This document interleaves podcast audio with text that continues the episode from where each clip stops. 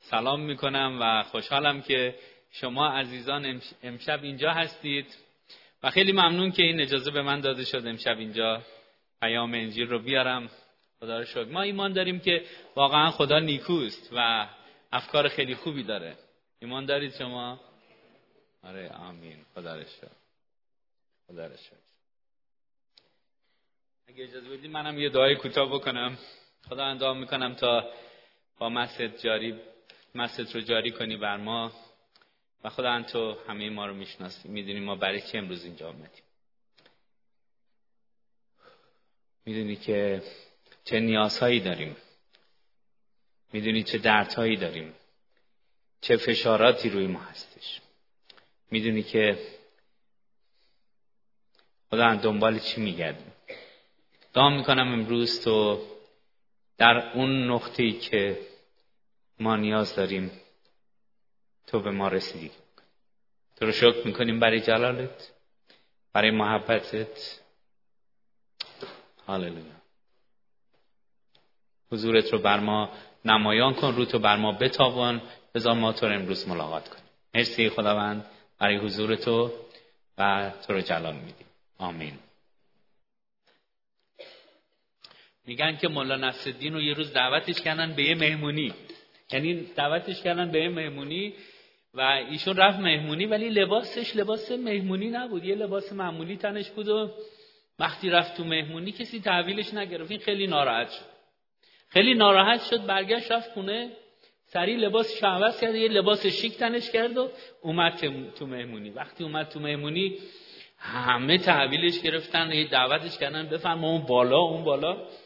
خلاصه رفت اون بالا نشست و موقعی که داشتن غذاها رو سرو می‌کردن هی به این لباسش تعارف می‌کرد می‌گفت بفرما شما بفرما شما بفرما. به خاطر شماست که اینطوری به من احترام گذاشتن. بفرما. و اینطوری هی هی اون عصبانیتش رو به این طریق خالی می‌کرد. یک من این داستان رو برای شما میگم به خاطر اینکه موعظه من تقریبا در این حدود میچرخه. پیامی که امروز من برای شما دارم اینه که مسیح رو به غذا دعوت کن. در کتاب انجیل لوقا این خواهرمون اینو الان چیزش بکنن روشنش بکنن. خب اومد خودش بله در کتاب انجیل لوقا باب 19 ما در مورد یک شخصی می‌خونیم که این شخص از خیلی لحاظ مردم باش کاری نداشتن و او شنید که عیسی مسیح اومد تو شهرشون و کنجکاو شد. خیلی راجع مسیح شنیده بود. شنیده بود که شفا میده شنیده بود که مرده ها رو زنده کرده شنیده بود که بعضی افراد که مشکلات روحی داشتن و دیو زده بودن بر اساس کلام خدا اونها رو آزاد کرده اینا و مشتاق شده بود بدونه که عیسی مسیح کیه. و همین خاطر وقتی شنید که مسیح تو شهر اومده تو شهری که زندگی می‌کنه رفت تو اون مسیری که مسیح بود تا او رو ملاقات کنه و چون قدش کوتاه بود و جمعیت زیادی دور بر مسیح بودن نتونست نزدیک بره. با خودش فکر کرد برم بالای یه درختی سر راش و از اونجا نگاه کنم ببینم قیافه مسیح چه ریختیه. می‌خواست بدون مسیح کیه؟ رفت بالای یه درخت. حالا من آیاتش رو براتون بخونم. رفت بالای درخت و از اونجا تماشا کرد. میگه عیسی مسیح وارد اریحا شده از اونجا میگذشت که ناگاه شخصی زکی نام که رئیس باجگیران و دولتمند بود خواست عیسی را ببیند که کیست. و از کسرت خلق نتوانست زیرا کوتاه بود. پس پیش دویده بر درخت افراقی برآمد تا او را ببیند چون که او می‌خواست از آن راه عبور کند. چون عیسی به آن مکان رسید بالا نگریسته او را دید و گفت ای زکا بشتاب و به زیر بیا یا ای زکی بشتاب و به زیر بیا زیرا که باید امروز در خانه تو بمانم. پس به زودی پایین شده او را به خرمی پذیرفت و چون این را دیدند هم همه کنان می‌گفتند که در خانه شخصی گناهکار به مهمانی رفته است. اما زکی برپا شده به خداوند گفت الحال ای خداوند نصف مای املاک خود را به فقرا می‌دهم و اگر چیزی ناحق از کسی گرفته باشم چهار برابر به دور رد می‌کنم. عیسی به وی گفت امروز نجات در این خانه پیدا شد زیرا که این شخص هم پسر ابراهیم است زیرا که پسر انسان آمده است تا گمشده را بجوید و نجات بخشد. آمین. بله این زکی بالای درخت که بود عیسی مسیح بهش گفت زکی بیا پایین. و می‌خوام امروز با تو غذا بخورم. و این شخص با خوشحالی مسیح رو پذیرفت دعوتش کرد خونش. شخص دولتمندی بود خیلی ثروتمند بود و مسلما دستور داد یه غذای خیلی عالی هم درست کردن. خواست دیگه به حال سنگ تموم بذاره. و نشست و ساعتها با عیسی مسیح غذا خورد صحبت کرد مشارکت داشت. و تو این رابطه اصلا قلبش عوض شد. یه جوری فهمید که زندگی چطوری بوده و بعد تغییر روش. برای شما بگم که شهر عریها یک شهر بازرگانی بود. در در این شهر معمولا بازرگان ها می آمدن و اون چیزایی که داشتن اون وسایلشون رو عرضه می‌کردن و بازار بود اونجا و چون شهر مرزی هم بود از, از کشورهای دیگه هم می آمدن و وسایلشون رو می آوردن و اونجا نیروهای دولتی مالیات زیادتری می گرفتن از شهرهایی که فقیر بودن. و در اون زمان در زمانی که عیسی مسیح در عیسی مسیح ظهور کرد و اومد اسرائیل رومی ها این کشور رو تحت کنترل داشتن و از مردم یهودی و دیگران مالیات می‌گرفتن ولی خود رومی ها این مالیات رو نمی گرفتن بلکه یه افرادی رو بهشون این امتیاز رو میفروختن تا مالیات بگیر بشن. و این مالیات بگیرها هم تا اونجایی که می‌تونستن مردم رو میچاپیدن. یعنی اصلا هیچ مرز و قانونی نبود و مردم اونجا بالاخره دیگه تاخت و تاز می‌کردن. و این زکی رئیس این مالیات بگیرا بود. حالا به چه قیمت گرونی این امتیاز رو از رومی ها خریده بود بماند. اما اگر شما فیلم های تلویزیونی رو دیده باشید مافیایی رو دیده باشید این مثل مثلا پاته بود یا اون رئیس مافیا بود و یه گروهی رو زیر دست داشت و از همه حسابی مالیات می‌گرفتن و خیلی بیشتر از اون چیزی که قانون گفته بود می‌گرفتن. و به این طریق زکی پولدار شده حالا از طرف دیگه به خاطر اینکه با رومی ها کار می‌کرد و برای اونها کار می‌کرد مردم از زکی خوششون نمیآمد. اول اینکه باستی مالیات می‌دادن. دوم اینکه مالیات رو بیشتر از اون چیزی که بود می‌گرفت. سوم اینکه رومی ها کلا از دید یهودی ها نجس بودن. یعنی به خاطر اینکه بتها رو پرستش می‌کردن به خاطر اینکه گوشت خوک میخوردن نمی‌دونم به خاطر اینکه کارهای ناشایست انجام می‌دادن و شریعت خدا رو نمیشناختن یهودی ها اصلا نمی‌خواستن با اینا کاری داشته باشن و از دید روم... یهودی ها رومی ها آدم های نجسی بودن. و چون زکی هم با اونها رابطه داشت بالاخره زکی هم جز اونها محسوب میشه و مردم رو حسابی تردش کرده بودن. حسابی شده بود یه شخصی که ایزوله بود و هیچکی حاضر نبود باش کاری داشته باشه. هر کم که اونو یه روز تو خیابون می‌دید برای اینکه نکنه یه جوری گیر بده زکی بهش راشو کج می‌کرد از یه جای دیگه فرار می‌کرد تا با این شخص اصلا رابطه نداشته باشه. و مسلما این زکی براش دردآور بود. برای اینکه هیچ حاضر نبود باهاش کاری داشته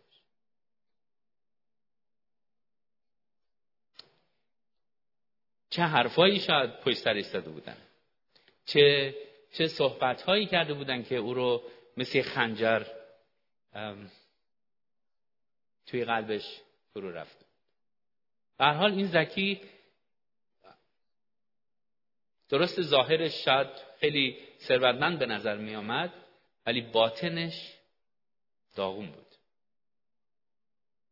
بله. حالا شاید هر موقع هم زکی راجع به مردم فکر می‌کرد خیلی منفی و خیلی تلخ فکر می‌کرد. چون زخمی بود. چون ناراحت بود. چون ناراحتش کرده بودن. خودش هم اونای دیگر رو ناراحت کرده بود. خودش هم یهودی ها رو ناراحت کرده بود. به خاطر اینکه ازشون مالیات می‌گرفت و مالیات های چندان می‌گرفت. از طرف دیگه یه توی حالت خیلی ما به آلمانی میگیم بین دو تا سنگ آسیاب گیر کرده بود. یعنی از یه طرف باید به رومی ها باج می‌داد برای اینکه خودشو بتونه سر کارش نگه داره نکنه این کار رو ازش بگیرن و اون دیگه این کار رو نداشته باشه. و هر چیزی که اونا می‌گفتن مجبور بود که قورت بده یعنی یعنی تو خودش بریزه و, و هیچی نگه و حسابی کولی می‌داد به این رومی ها از طرف دیگه اون کسایی که زیر دستش بودن رو حسابی فشار می آورد چون میخواستش که یه چیزی کسب بکنه و اونها بایستی که مالیات رو بیشتر می‌گرفتن تا به اینم برسه و اونها هم که زیر دستش کار می‌کردن برای اینکه خودشون رو پولدار بکنن یه چیزی بیشتر هم می‌گرفتن که به خودشون هم یه چیزی برسه. یعنی واقعا یه شرایط خیلی بدی داشت و احتمالا این شبا که میخوابید آرامش نداشت. عذاب می‌کشید. مشکلات داشت. چون که تمام این حرفا تمامی این فکرها به ذهنش به یادش میآمد. شب که میخوابید نمی‌تونست آرامش داشته باشه. و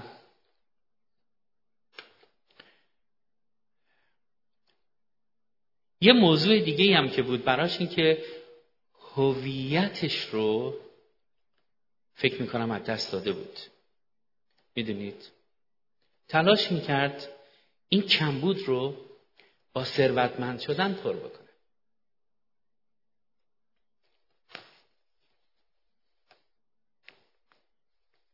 این خلا من یادم موقعی که هنوز ایمان نیورده بودم احساس می‌کردم یه خلایی در من هست.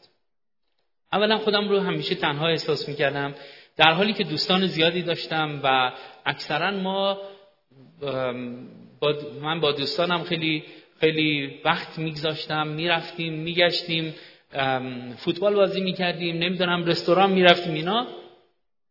ولی این خلا اینجا بود. این کمبود اینجا بود. من فکر می‌کنم که این کمبود رو خیلی ها در زندگی خودشون احساس می‌کنن و تلاش می‌کنن که این کمبودها رو با چیزهای زیادی پر بکنن.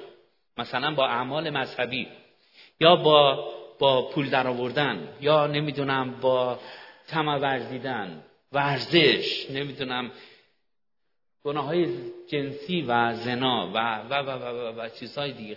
خیلی چیزهای زیادی هست ها. با مواد مخدر با الکل با مشروبات الکلی. این خلاها رو انسان تلاش می‌کنه که یه جوری پر کنه چون اینو احساس می‌کنه در خودش. می‌دونید؟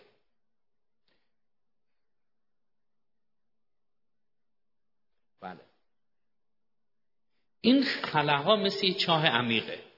ببینید چاه های عمیق اگر خشک باشه به درد نمی‌خوره. و ما تلاش می‌کنیم این خلاها رو که مثل چاه هست ما از بیرون اینو پرش کنیم تا این به ما یه منفعتی بده. ولی چون خالیه و از زیر پر نمیشه دائما ما مشکل داریم. چون هی باید بیشتر بریزیم توش هی بیشتر بریزیم توش هی بیشتر بریزیم توش و هرچی بیشتر ما تو این چاه رو تو این خله ها رو پر می‌کنیم با چیزهایی که چیزهایی که جالب نیست این بیشتر ما رو فرو می‌بره. تو منجلاب فرو میریم تو گناه ها بیشتر فرو میریم. چون هی مجبوریم بیشتر پر کنیم این خلاها. اما راه حل چیه؟ یا قبل از این بگم شما خلاهای زندگیتون چیه؟ شما با چه چیزی این خلاها رو پر می‌کنید؟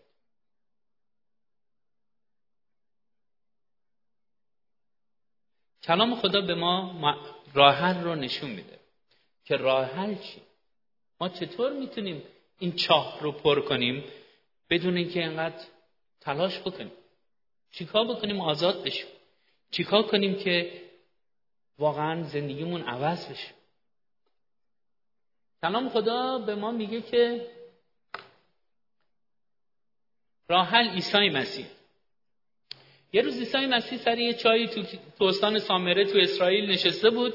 و یه زنی اومد از چه آب بکشه و صحبتهایی با هم کردن و بعد عیسی مسیح بهش گفتش که بهش گفتش که از این آبی که بهش گفت به من یکم آب بده اینا بعد صحبت شد و بعد عیسی مسیح بهش گفتش که اون آبی که من میدم تشنگی تو رو بر میداره و دائما شروع می‌کنه به جوشیدن. آیا رو براتون می‌خونم؟ میگه هر که از این آب بنوشد باز تشنه گردد. لکن کسی که از آبی که من به او می‌دهم بنوشد ابدا تشنه نخواهد شد. بلکه آن آبی که به او می‌دهم در رو چشمه آبی گردد تا حیات جاودانی میجوشد. زن به دو گفت ای آقا آن آب را به من بده تا دیگر تشنه نگردم و به اینجا به جهت آب کشیدن نیایم. من می‌خوام برای شما بگم که اون خلا اون چاهی که در ما هست بایستی که از وجودش پر بشه بیاد. نه اینکه ما تلاش کنیم اونو پرش کنیم. عیسی مسیح گفت اگر نزد من بیای و از این آبی که من به تو میدم بنوشی این چاه از درون پر میشه و این تشنگی رفت میشه. می‌دونید؟ راه رو مسیح به ما نشون میده. ما می‌تونیم بیایم نزد عیسی مسیح و اجازه بدیم که این خلا رو او پر بکنه. و من می‌دونم چقدر واقعا عالی هست وقتی که ما نزد عیسی مسیح میایم عیسی خداوند این قدرت رو داره که این خلای ما رو پر کنه و به ما آرامی بده. من خلاهای زیادی تو زندگیم بود و واقعا میگم خداوند من رو خیلی شفا داد و این خلاها رو برداشت و من ایمان دارم که او امروز نیز قادر در زندگی هر کدوم از ما این این شفا رو ببخشه این خلاها رو پر بکنه این آب حیات رو بذاره جاری بشه. خدا رو شکر. اما این عیسی مسیح کیه که ما در موردش صحبت می‌کنیم؟ بعضی ها میگن که عیسی مسیح پیغمبره. من موقعی که ایمان به عیسی مسیح نداشتم مسلمان بودم من با 28 سالگی به عیسی مسیح ایمان آوردم در یه خانواده اسلامی بزرگ شدم.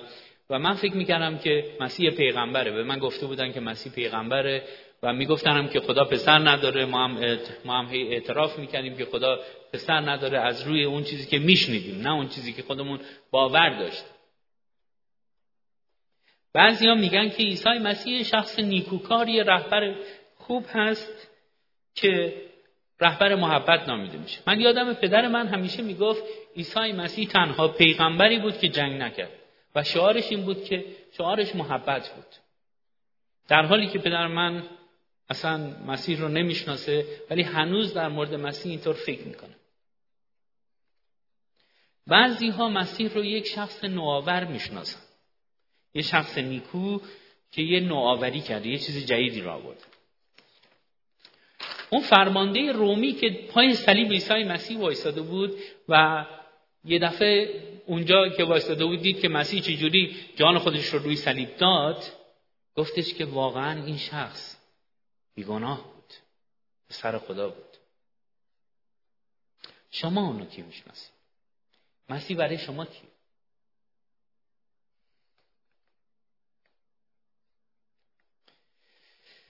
انجیل میگه که عیسی مسیح اومد تا تا اون جریمه گناه های ما رو بپردازه و ما رو نجات بده.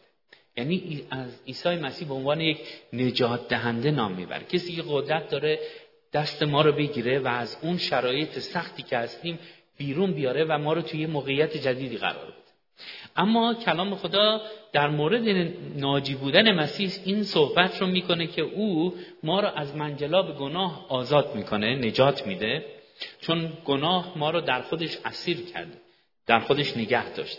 می‌دونی انسان وقتی گناه می‌کنه کلام خدا میگه انسان گناهکار برده است برده گناهانش.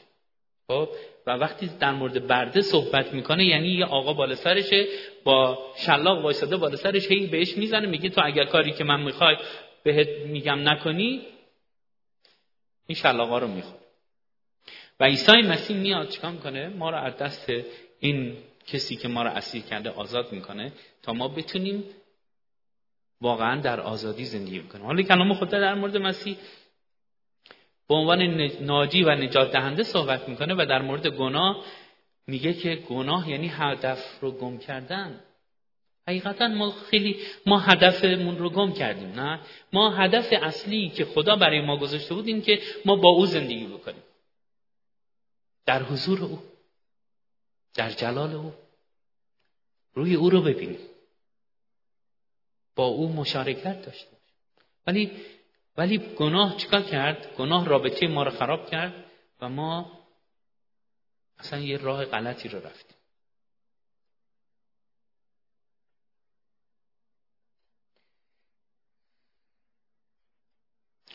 گناه کاری که می‌کنه رابطه ها رو خراب می‌کنه. گناه بین انسان و خدا جدایی میندازه بین انسان ها جدایی میندازه. انسان رو از درون نابود می‌کنه مثل یه خوره میمونه. شکست ها برای ما به بار میاره رابطه هامون رو خراب می‌کنه. رابطه دوستا رو با هم دیگه رابطه پدر مادر رو با هم دیگه. رابطه شوهر و زن زن و شوهر نمی‌دونم خواهر با برادر عروس با مادر شوهر همه رو خراب می‌کنه. می‌دونید؟ وقتی گناه میاد تو زندگی ما فقط خرابی به بار میاره اگر یک جای آبادی باشه تو زندگی ما بعد از این مدتی تبدیل میشه به یک خرابه. این کار گناه است. به این خاطر خدا پسرش رو عیسی مسیح رو فرستاد و او اومد و رفت روی صلیب قربانی گناهان ما شد و جریمه گناهان ما رو پرداخت کرد. من اینجا برای شما یک آیه رو می‌خوام نشون بدم. موقعی که عیسی مسیح رفت روی صلیب اگر فرض کنید این دستخطیه که نامه ای که روش اون اعمال ما نوشته شده که چه کارهایی بدی کردیم عیسی مسیح اومد چیکار کرد؟ روی صلیب. روی صلیب اونجا اون بالا میخکوبش کرد. موقعی که مصلوبش کردن میخکوب کرد و بعد برای اون مرد و جریمه رو پرداخت. و به این طریق خدا گناهان ما رو بخشید و و اجازه داد که ما بتونیم در جلال خدا زندگی کنیم و آزاد بشیم از اون بردگی و اسارت گناه و اون اون کسی که وایساده بود بالا سر ما و هی ما رو با شلاقش می‌زد و ما رو میترسون از اینکه نجات پیدا کنیم می‌دونید ولی عیسی مسیح اومد و این کار رو او کرد و بندهای ما رو آزاد کرد چون قدرتش رو داد. اجازه بدید من برای شما بگم حالا یه مقداریشو من نوشتم اون اون چیزایی که بیادم افتاد. ولی احتمالا و مسلما خیلی بیشتر از اینهایی هستش که من اینجا نوشتم. توجه می‌کنید؟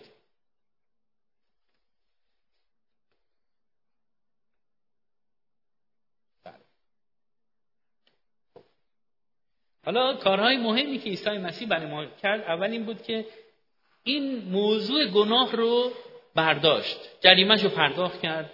آزادی آورد و ما می‌تونیم در آزادی رفتار کنیم. ما دیگه برده لازم نیست باشیم. می‌دونید بلکه می‌تونیم آزاد زندگی کنیم. دوم کاری که کرد ایجاد صلح و آشتی کرد. ما رو با خدا آشتی می‌دونید؟ امروز دیگه خدا از دست من و شما عصبانی نیست. چون جریمه رو یکی پرداخت کرد یه صلح به وجود آورد. دیگه خدا از دست من و شما ناراحت نیستش که بخواد دشمنی بین ما و او دشمنی باشه. بلکه چون خدا ما رو بخشیده محبتش برای ما جاری. ما رو دعوت می‌کنه که بیام در آغوشش. یعنی دشمن همیشه شما دشمن رو از راه دور که ببینید چیکار می‌کنید؟ بله؟ فرار می‌کنید. رامونو کج می‌کنیم. دشمن ماست. این با ما فکرش بده خب؟ ولی با یک کسی رو که می‌دونید که دوستتون داره و محبت می‌کنه چیکار می‌کنید؟ بله؟ میدویم میریم طرفش. میریم با آغوشش می‌گیریم دست میدیم باش روشو میبوسیم میگیم آه دوست عزیز چقدر خوبه که من تو رو امروز دیدم. آمین. و خدا همین کار رو با من شما می‌کنه. خدا میاد و ما رو ملاقات می‌کنه و ما رو محبت می‌کنه و ما رو در آغوش می‌گیره. چرا؟ چون دیگه دشمن ما نیست بلکه دوست ماست. و ما می‌تونیم به آغوش او بیایم سوم خدا شفا میده ما رو. دردهای ما رو بر میداره. خلاهای ما رو پر می‌کنه.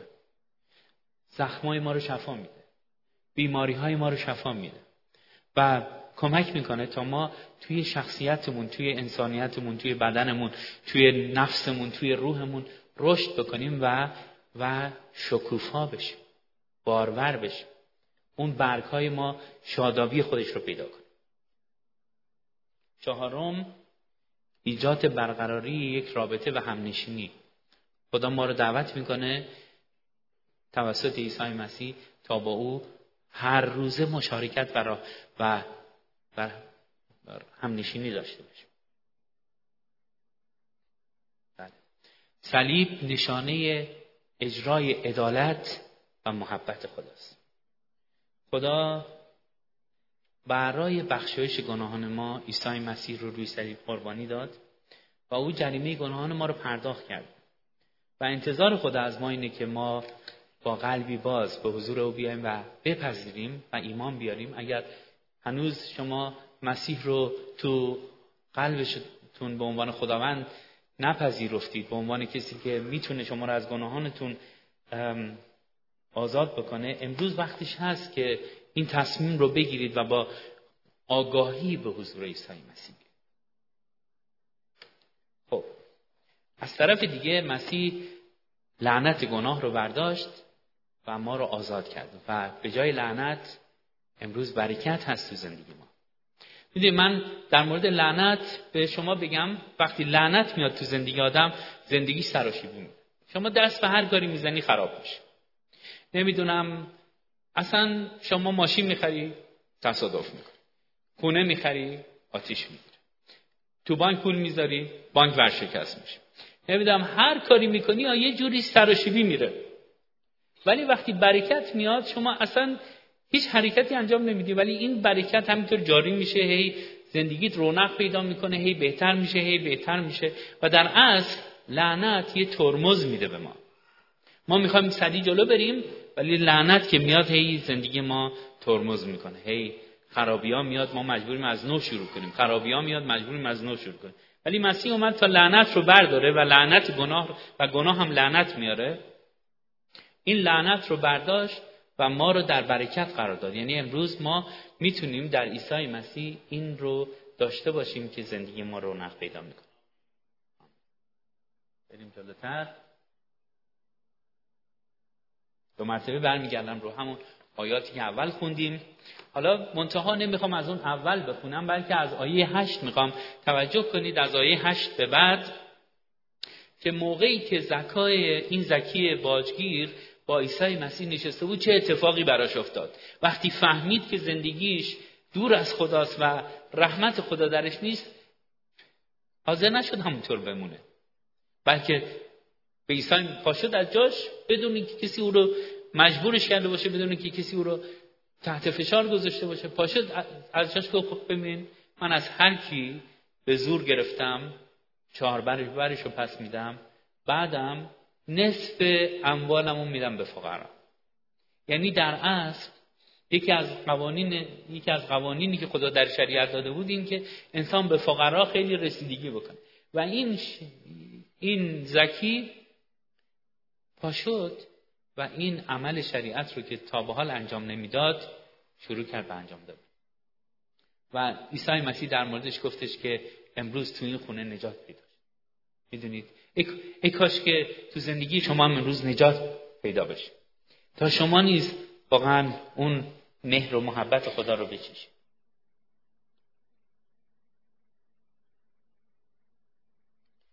بله.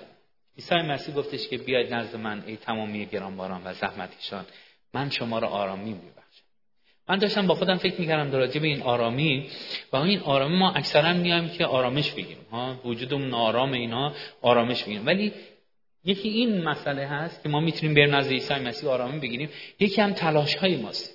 ببینیم ما تلاش می‌کنیم این کارو بکنیم اون کارو بکنیم این کارو بکنیم اون کارو بکنیم تا خدا خوشنود بشه و عیسی مسیح میگه بیا نزد من من به تو آرامی میدم. یعنی اون تلاش هایی که می‌کنی دیگه لازم نیست انجام کافیه. فقط بیا پیش.